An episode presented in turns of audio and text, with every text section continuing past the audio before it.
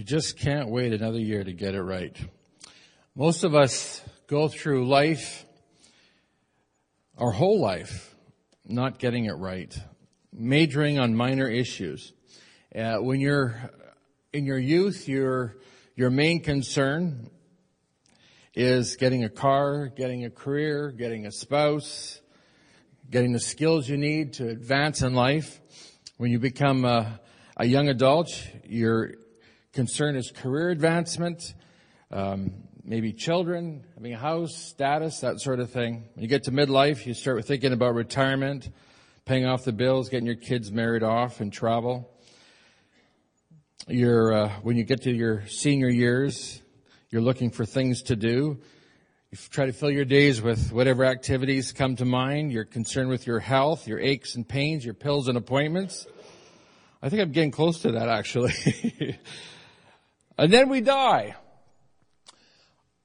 As we face the, year 2010, some of us have already thought of some New Year's resolutions, things that we can do differently, things that need to change.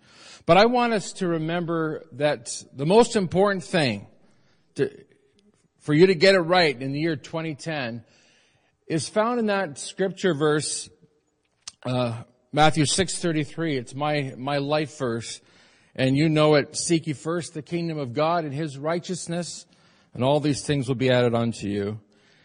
The most important thing that you need as you start out the year 2010 is to make sure that your relationship to God is on track, that your priority is Jesus. And so I'd like us to look at the, at the story of Mary and Martha when Jesus came to their house. And if you got your Bibles, take them and turn to Luke chapter 10. And we're looking at verses 38 to 42. I want you to see the experiences of these two sisters who came face to face, face to face with Christ. One got it right and one got it wrong. So, um, it begins like this. As Jesus and his disciples were on their way, he came to a village where a woman named Martha opened her home to him. She had a sister called Mary who sat at the Lord's feet listening to what he said. But Martha was distracted. You hear that? Martha was distracted by all the preparations that had to be made. She came to Jesus and asked, Lord, don't you care that my sister has left me to do the work by myself? Tell her to help me. Now let's just uh, go to the next slide, Scotty. And if everybody could just read that with me.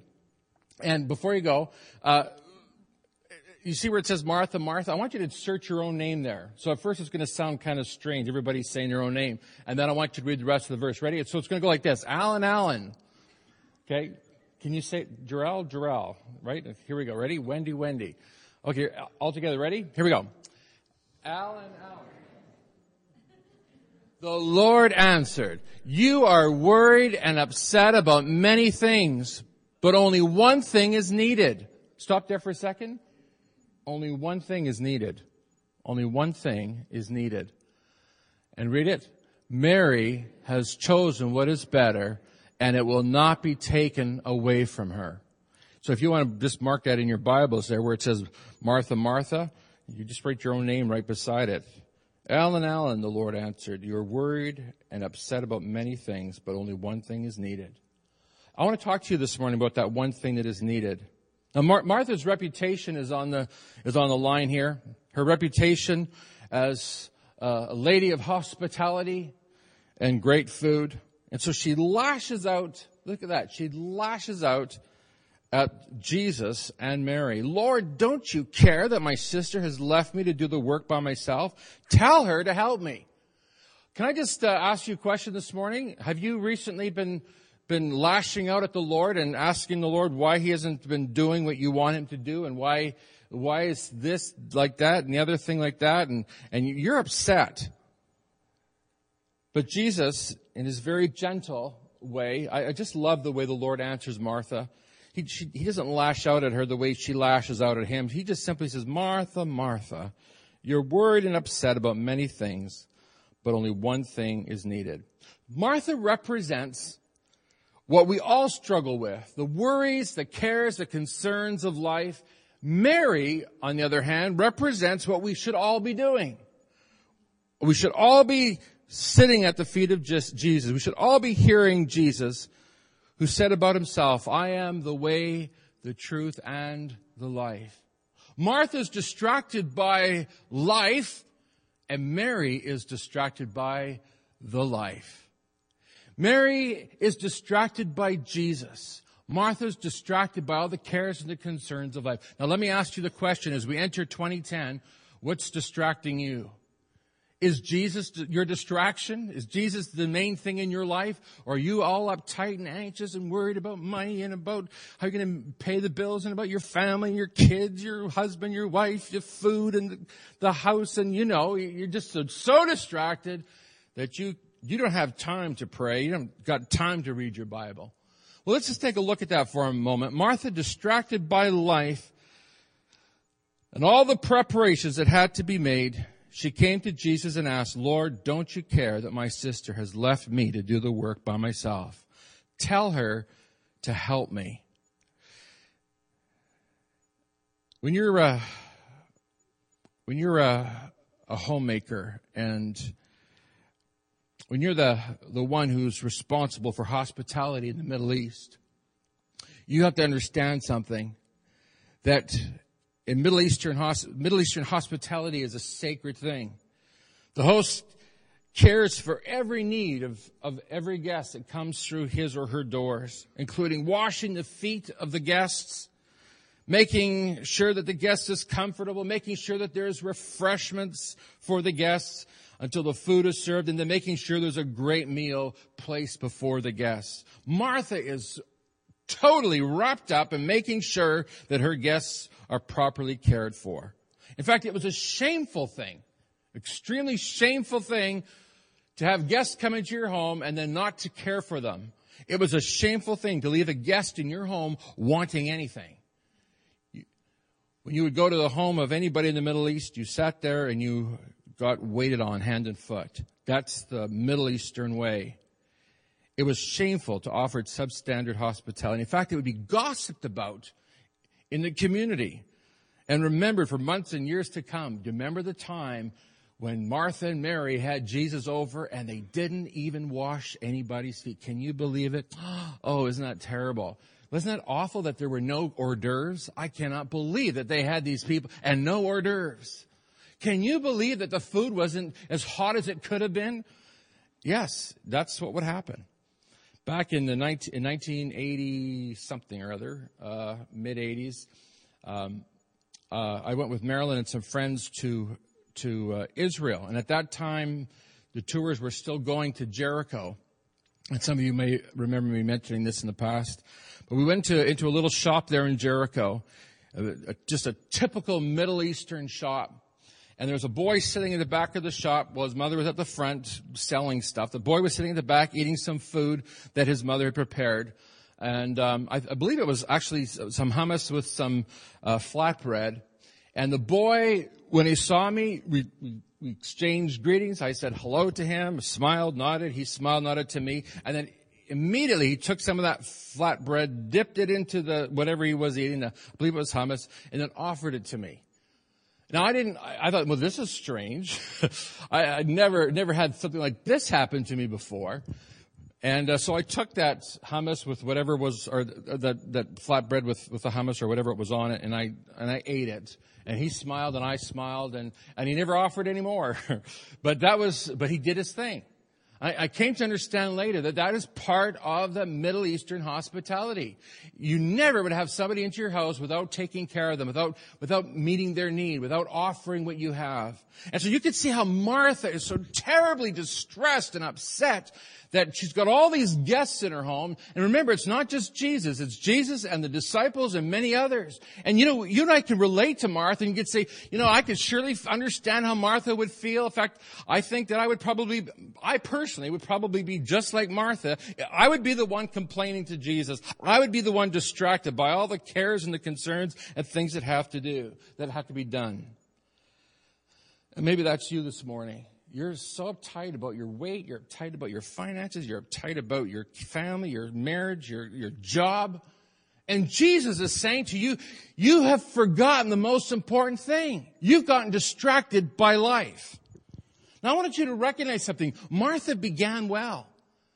She began really well. She, in fact, had Jesus into her home so that she and others could hear and learn from the Master. We all, many of us begin well.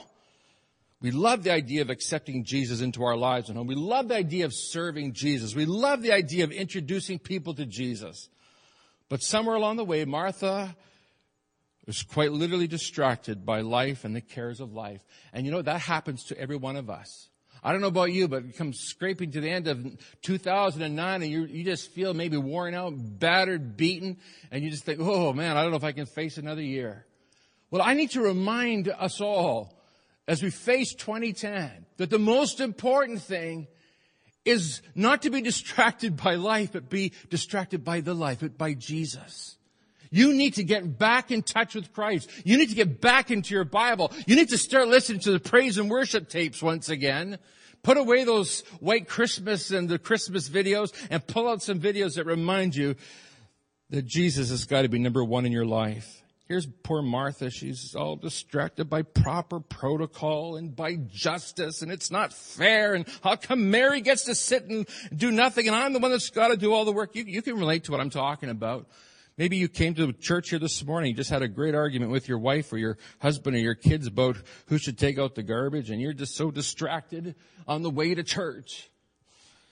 There's Martha, distracted terribly. Oh, she's distracted by doing good. She's got great intentions, great motives. But can I remind you of this, my friends, that the most important thing in life is not proper protocol or doing good or justice. The most, most important thing in your life is to have a rich relationship with Jesus Christ. And for some of you, it's gone by the wayside. Some of you need to get reconnected. Some of you need to remember what Jesus says. Alan, Alan. The Lord answered, You're worried and upset about many things, but only one thing is needed. Mary has chosen what is better. And so this morning, what I want us to do, I want, I want us to remind ourselves of who Jesus is and what he taught. Jesus said this, I am the way. I am the truth. I am the life. No one comes to the Father except through me. And so I'm going to tell you today, you can have a great goal setting regimen. You can, you can have your resolutions and you can say, okay, starting on Monday, I'm going to the gym and I'm starting my diet and I'm starting, I'm going to start doing it all. I'm going to balance my check for book. It hasn't been balanced for a year, but I'm going to balance it to on Monday. Okay, those, those things are great, but I'm, I got to remind you of the way of the Christian. The way of the Christian is to put Jesus first. I'm going to tell you this right now, that if you put Christ first, if you get, if you stop being distracted by the things of this life, I'm going to tell you that these things that you need to do will all begin to fall into place.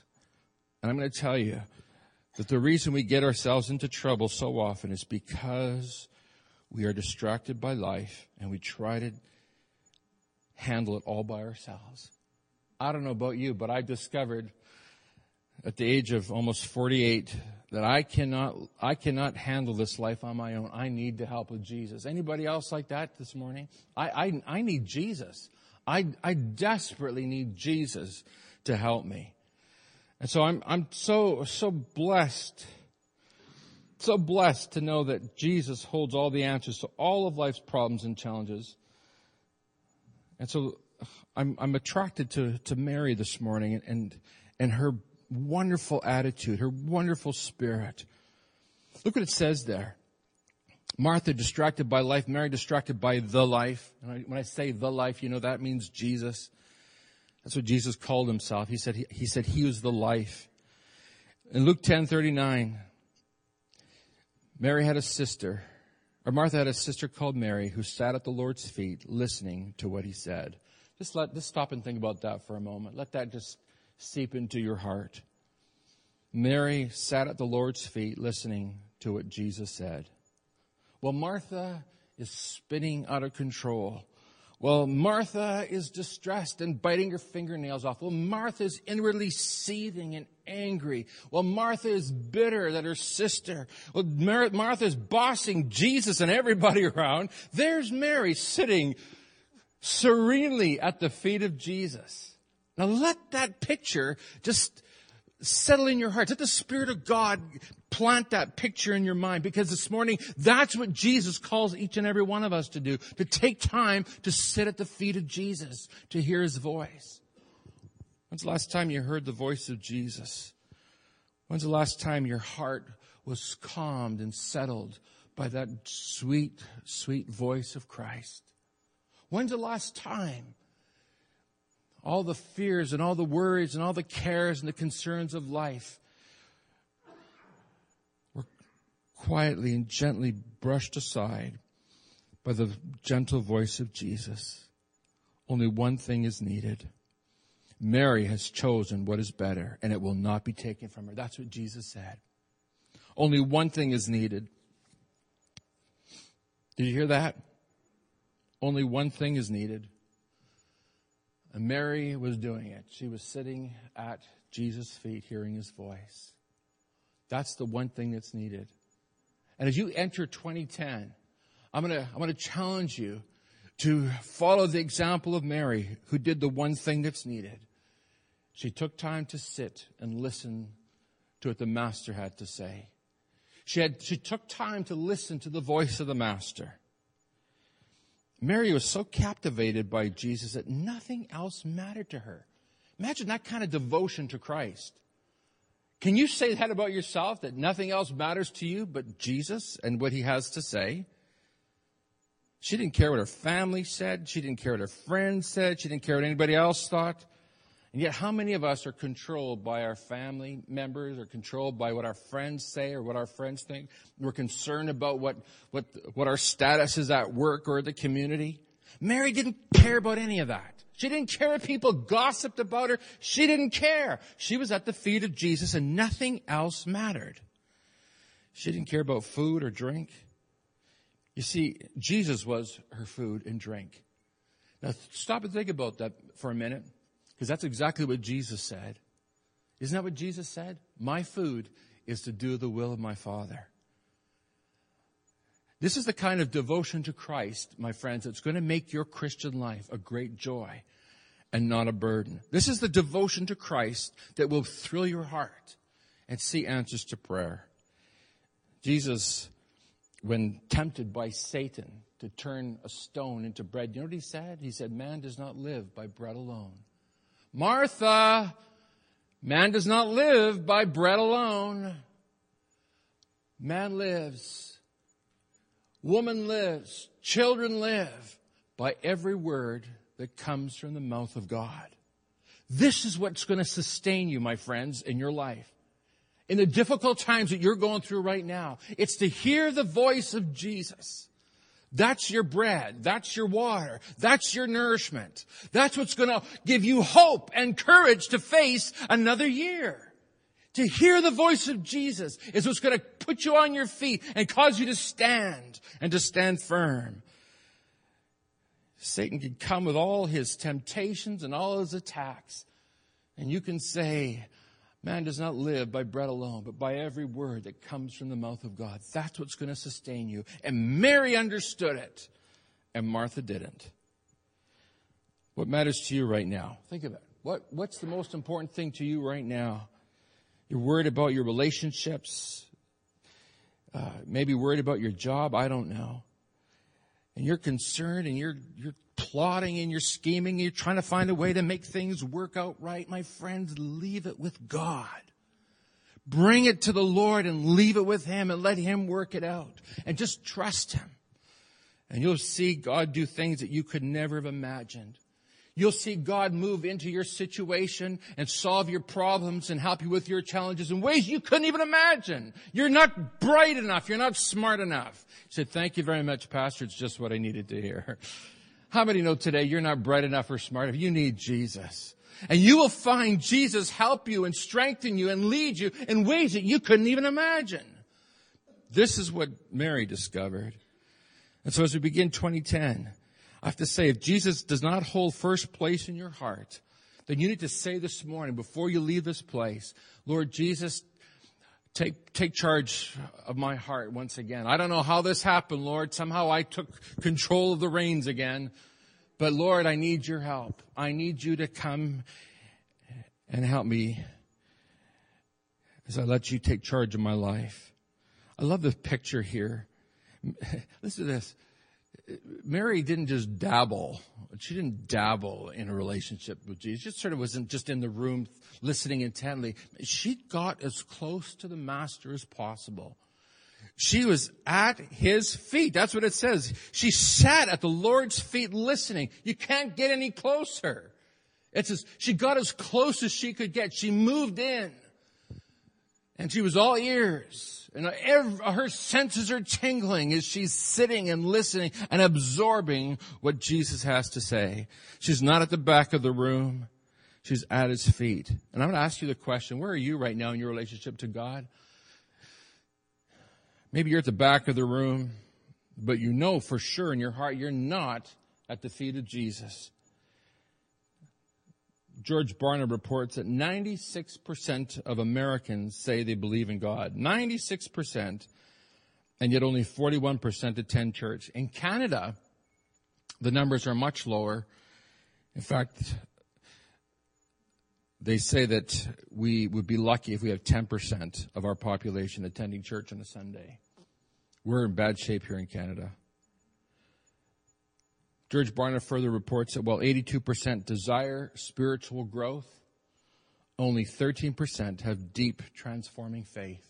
And I suspect that that's quite accurate to say of us here in North America and Canada, and maybe even in this church. How many of us have that deep transforming faith, that vibrant life that Mary experienced at the feet of Jesus? Mary listened to every word.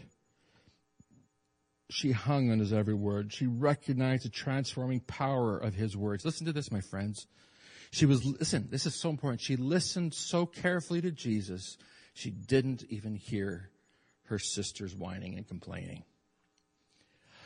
Are you that close to Jesus that the voices of this world don't compete, are no longer even a competition? That Jesus is number one in your life. You are in your Bible, you are praying, you have a rich, vibrant relationship with Christ. Well, that's what Mary had. It's unfortunate that so many of us, for so many of us, it takes a real disaster, a catastrophe in our life to cause us to come to the feet of Jesus. I wonder what it's going to take for you to cause you to come to the feet of Jesus. Remember back September the 11th, after the attack on the towers, the Twin Towers in New York. It literally drove millions of people to church. People were frightened. People were, were scared. They reported that attendance at that following Sunday was up 15%. Then after just a few weeks, it went back to normal. Went back to normal. As soon as the, as soon as the shock and the worry and the fear of it passed, people forgot about God. And we're back to our own, our old nonsense and our old cares and concerns. I wanted to share with you quickly before we close three signs that you've lost your focus on Jesus. Because you're sitting here saying, you know, I, I come to church Sunday, I'm pretty happy, things are good. Um, three signs that you've lost your focus on Jesus. First of all, like Martha, you grumble, you find yourself grumbling, complaining, and finding fault in everyone. That's the first sign that you've lost your focus on Jesus. You're starting to grumble and complain and whine and find fault in everyone. Did you notice that while Martha was gr- grumbling and whining and complaining, negative, negative, negative, Mary's not grumbling about anything. She's not complaining about anything. She's not whining about anything. She's happy as can be at the feet of Jesus. Now, let the Spirit of God speak to your heart because when you're in right relationship to Jesus, when you are hearing from Jesus on a daily basis, when you're walking with Christ on a daily basis, you can't be anything but happy and joyful. Not because your circumstances are great, but, be, but in spite of your circumstances, because Jesus is with you. The second sign that you've lost your focus on Jesus is that you feel sorry for yourself. There's Martha having a real pity party. And the good news is that a lot of people showed up for her pity party, but nobody was joining in. In fact, they were quite shocked at what was coming out of her mouth. Poor me, have all this work to do all by myself. No one cares for me, not my brother and not my sister and not even Jesus. Has that been you? Jesus, you don't care about me. God, you don't care. You don't hear my prayers. You are not, you, you, you, see me struggling and, and how could you allow this? You didn't see Mary complaining or feeling sorry for herself. She's at the feet of Jesus. I'm going to tell you, at the feet of Jesus, people don't feel sorry for themselves. rather, they find themselves rejoicing and worshiping. The third thing that you that you'll do, the third sign that you've lost your focus on Jesus is that you start telling God and everyone else what to do. There's Martha. Mary, get in here and Jesus, tell her. Jesus, tell her, tell her to get in here and help me. Imagine that. Imagine telling God what to do. Imagine telling, giving instructions to Jesus. The one who walked on the water and raised the dead and fed the, the multitudes. She's telling Jesus what to do. Do you find yourself doing that? Uh, you will find yourself doing that when you feel that you've got to you've got to control what happens in the universe. Can I remind you this morning, you're not God. and it's not your job to be concerned about the rotations of the planets. It's not your, it's not your job. It's God's job. And He's calling you to let Him be God. He's calling you to let Him have control in your life. And so Jesus says, but only one thing is needed. Mary has chosen what is better, and it will not be taken from her. You know, the cool thing is this, my friend, listen to me. Jesus says, Mary's chosen what is better. Listen, and it will not be taken from her. You know, when you make up your mind to say, Jesus, I'm going to put you first in my life, then all of heaven conspires together to make it possible for you to sit at the feet of Jesus. If that is your desire, if that is the longing of your heart, and you cry out to Jesus today, and I'm going to tell you that all of heaven, all the angels will band together so it's possible for you to sit at the feet of Jesus and to hear his voice so that you will no longer try to face this life and all of its challenges and problems by yourself. Jesus is there for you. And he wants to help you. He wants to, he wants to strengthen you.